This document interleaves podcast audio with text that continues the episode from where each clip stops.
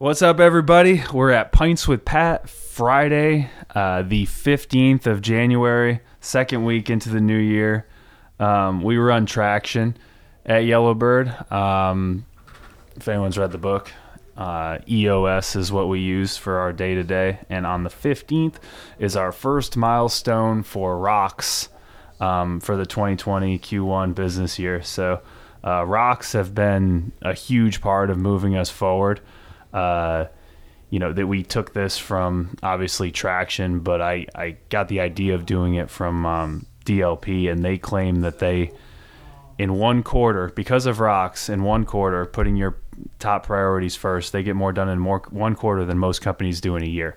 And i truly believe it. Um, setting quarterly goals and that 90 day quarter period is naturally um, naturally really conducive for human goal setting. Too far out uh, setting six month one year goals uh, sometimes you forget about them or sometimes you lose interest but the, those 90 day segments and getting shit done in them those 90 day segments is uh, um, has been really effective for them and it's been really helpful for us.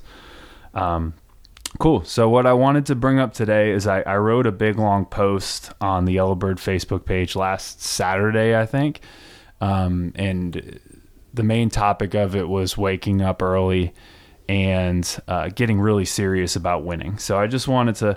Uh, a lot of the feedback from it was positive, but I got some negative feedback too, which I want to. I didn't comment on there, but I thought it'd be a good topic to talk about today.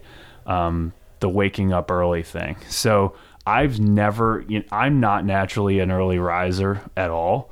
Um, and to be completely honest, I don't necessarily enjoy it. Um, well, let me let me start with what the negative feedback was from my uh, from the post. The post was you know talking about waking up early, getting up before the competition, uh, getting you know, your miracle morning in before the day starts, which are all good habits. And then some of the comments were, well, I, I think you're uh, you know if it doesn't matter if you wake up early in the morning, you can accomplish your goals by staying up. What if you're naturally a person that likes to stay up late at night at work? What if you're more productive at night? Um, I think this is, and people were saying, I think it's s- stupid to say everyone should wake up early in the morning and you have to do this to be productive. Which, yes, I get that. I get everyone's different. I know a lot of people that are super productive at, at night. Um, but here's a couple things about waking up in the morning. First off, I'm not naturally an early riser. Um, I like staying up na- late. Naturally, I do stay up late, and I and I like it, and I'd rather sleep late, to be honest. But since I implemented waking up at 5 a.m. and I'm not perfect, like I'm not a I'm I'm typically up at five, but it's been my rock, and I didn't necessarily accomplish getting it into seven days a week last year. So even now, I probably average five days a week. I'm up at five, and then you know you have those nights you up late drinking beers or something like that. Like I'm not I'm not pushing I'm not perfect. I'm not pushing myself to wake up at 5 every morning. But what I'll say about being a late night worker versus an early morning worker. First off, I have two kids, two young girls. So that time from 5 in the morning until 7:30 when they wake up is my zen. It is literally the only time during the day that I get to be my myself, clear my mind, think and uh, it's phenomenal. The days that I'm up at five and get my workout and you know get my quiet thinking time in and get to eat breakfast alone before everyone's up, I am so much more clear when I get to the office. I know exactly what I need to do that day. I feel like I've gotten ahead of the day. Um, and so that's why I shared that post because every single day that I'm up super early and get get everything in beforehand, I just have a way better day. So that's why I shared that. Um, yes, if you right if you don't have kids um, and you can stay up and work till you know three in the morning, that's fine. And I'm sure you'll get you know I'm sure you'll get just as much done if you're a person that likes to work late night. But I will add this one last caveat to it. There's something. Um, there's something special, I think, about being up before the sun rises. It takes a certain amount of mental toughness to get your ass out of bed at 5 a.m. It's it's a toughness that can be learned that you you know you have to grind to do it. It sucks, but I think it makes you stronger and it makes you tougher. Uh, jumping out of bed at 5 a.m. For me, it's it's really easy to stay up till three in the morning, and it is like I can just uh, you know if I start a project at 10 o'clock and I'm I'm into it and I'm flowing, I, I it's easy for me to stay up till three. Difficult, very very difficult for me to get up at 5 a.m. It's it is a mental toughness thing. So I think it makes you harder. It makes you tougher if you are up every morning at the ass crack of dawn. So that's all I'll say about that. I'm not shitting on people that stay up late at all. I know a lot of people much more successful than me um, that that stay up late and are successful with it. But that's just my personal my personal opinion on it. Um, a just personally, it's my only time to myself, so I do it out of necessity. And B, I think there's a certain amount of toughness that you form in your brain and in your mind when you force your ass to get out of bed at 5 a.m. So that's all I have to say about that. People that didn't like didn't like that post, um, you know, I support you, but I'm still I'm still uh, you know going to lean towards the early morning sides. One good thing I love about doing this podcast every Friday is it forces me to think about my wins of the week every week, and I think I think this week a we had a couple phenomenal ones. First off, we we bought a bunch of houses this week. I don't know exactly how many, but we're we're tracking really good this year. We're tracking exactly how we wanted to. Tons of marketing going out, houses flowing in, um, social media's rocking. We got you know a bunch of we're we're working with a lot of wholesalers. We're JVing with a lot of other flippers in town. I feel like we're uh, poised to have a really good year, and also help other people have a really good year. That being said, uh, one thing I've never done before is I've talked about the P pods before, but uh, the P pod this week we had everyone from the current P pod um, and everybody besides Yahira from the last P pod all in the office last night for a live one. And we had a couple guys that were thinking about bringing on for an acquisitions role. So we had about 10 people in the office last night just talking shop, just talking real estate, lead generation. Um, we were talking about specific leads, specific houses. We were talking about past deals that Mary and Jared from the old Peapod did. And we talked about some mindset set stuff, the 20 mile march. And it was just, it was phenomenal. Uh, little group. I think we went for like an hour and a half. It was just like a little small group mastermind from the guy, people that have spent a lot of time with me.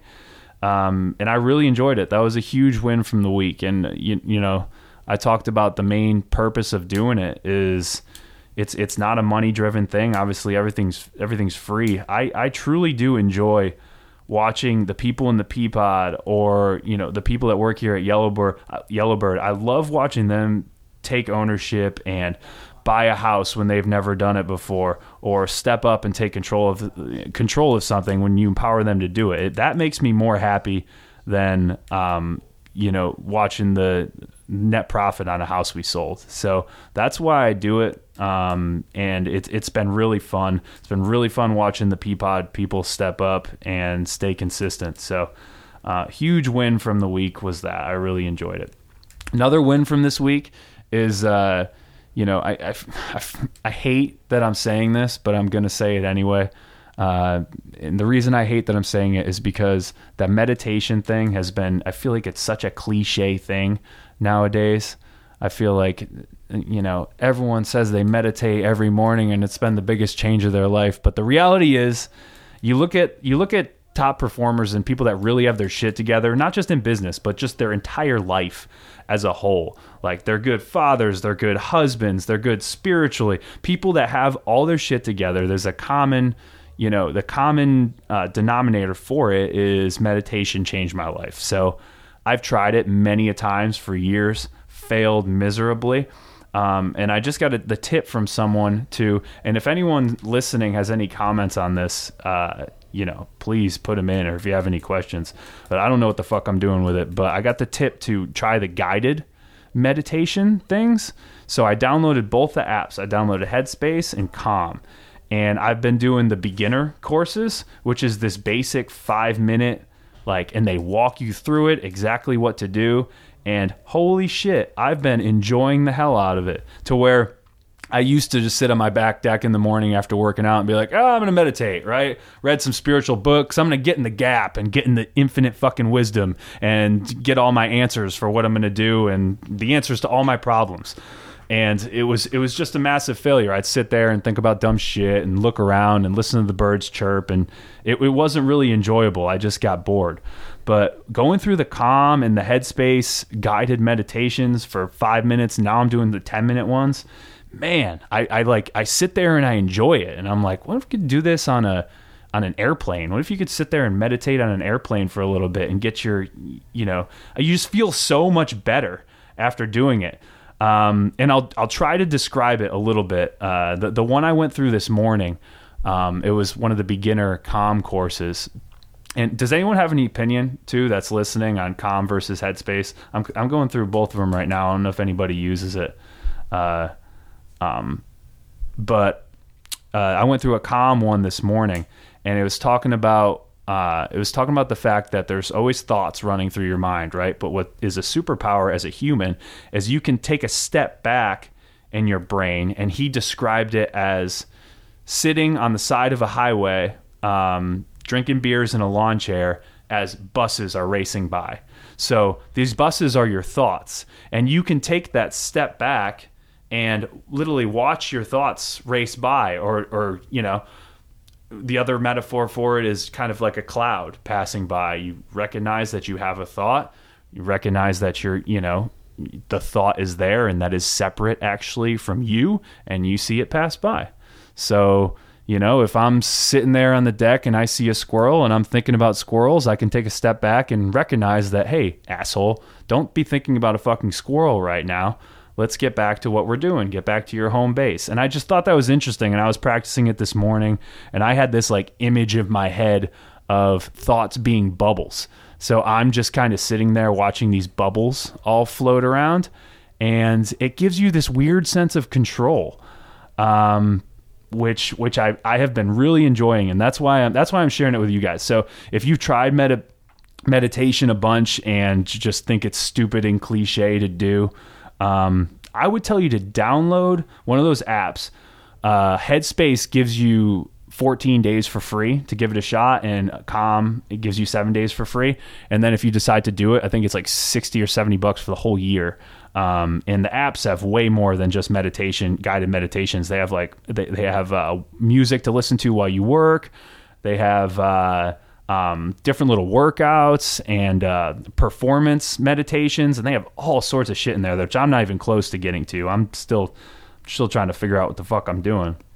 Uh, but anyway, I've really enjoyed it, and that's why I'm bringing it up because if I can add a little value to the people that uh, watch on Friday or listen to the podcast, um, that's what I'm going to do. So I, I wish someone told me about these these little five minute non commitment guided ones before because, like I said, I'm only a week in. I'll, I'll report on progress, but uh, um, cool. Luke said Calm has a new show on Netflix. I'll definitely check that out. Um, but yeah, if anyone can try it, uh, you know, I would highly, highly suggest it. So the last piece of what I wanted to say today, uh, got lunch with uh, Daniel Lee today. Um, big time flipper in Jacksonville was a great time. We were talking a little bit about the market, talking about 2021. Uh, me and Kyle have also obviously talked a lot about 2021.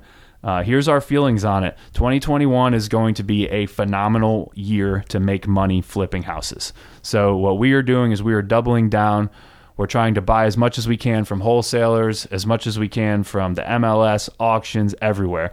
That being said, um, you don't know what's going to happen, right? You, you know, J- Joe Biden taking over, you don't know exactly what he's going to do. You don't know what Corona is going to do. What if we get into a, you know, what if, what if we get down the road and we have to shut down the country again or something? And you're you're you're hammering on the gas and you get a 15 20 million dollar balance sheet and now you can't renovate or sell any houses so our strategy going is you can't live scared that the country is going to shut down again but we are consciously trying to keep the balance sheet small and move things quickly.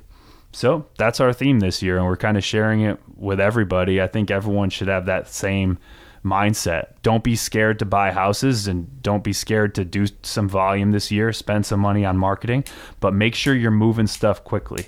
Um, you know, if you need to wholesale something to keep the balance, if you can't get to the house for a couple months and you thought, yeah, I bought it, I bought it pretty thin. Maybe I want a JV and have someone else do it. I, I think that is the good play now. So keep things moving. Um, I think that a great money, a great year in 2021 to make money. I think all of us will do really well this year, but let's keep things moving. And that's what all, that's all I would say.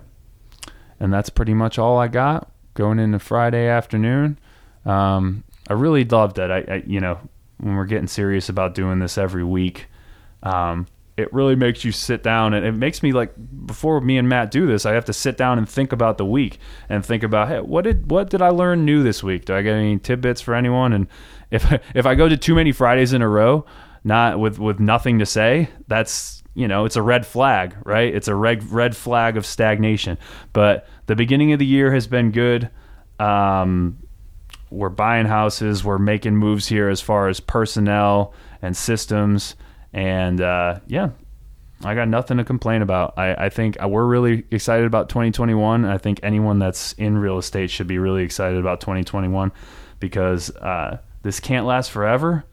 But uh, for now, you know, everyone's doing well. So I would say let's hammer on the gas. So thanks for watching. Uh, thanks for listening. And everybody have a good weekend. We'll see you next Friday.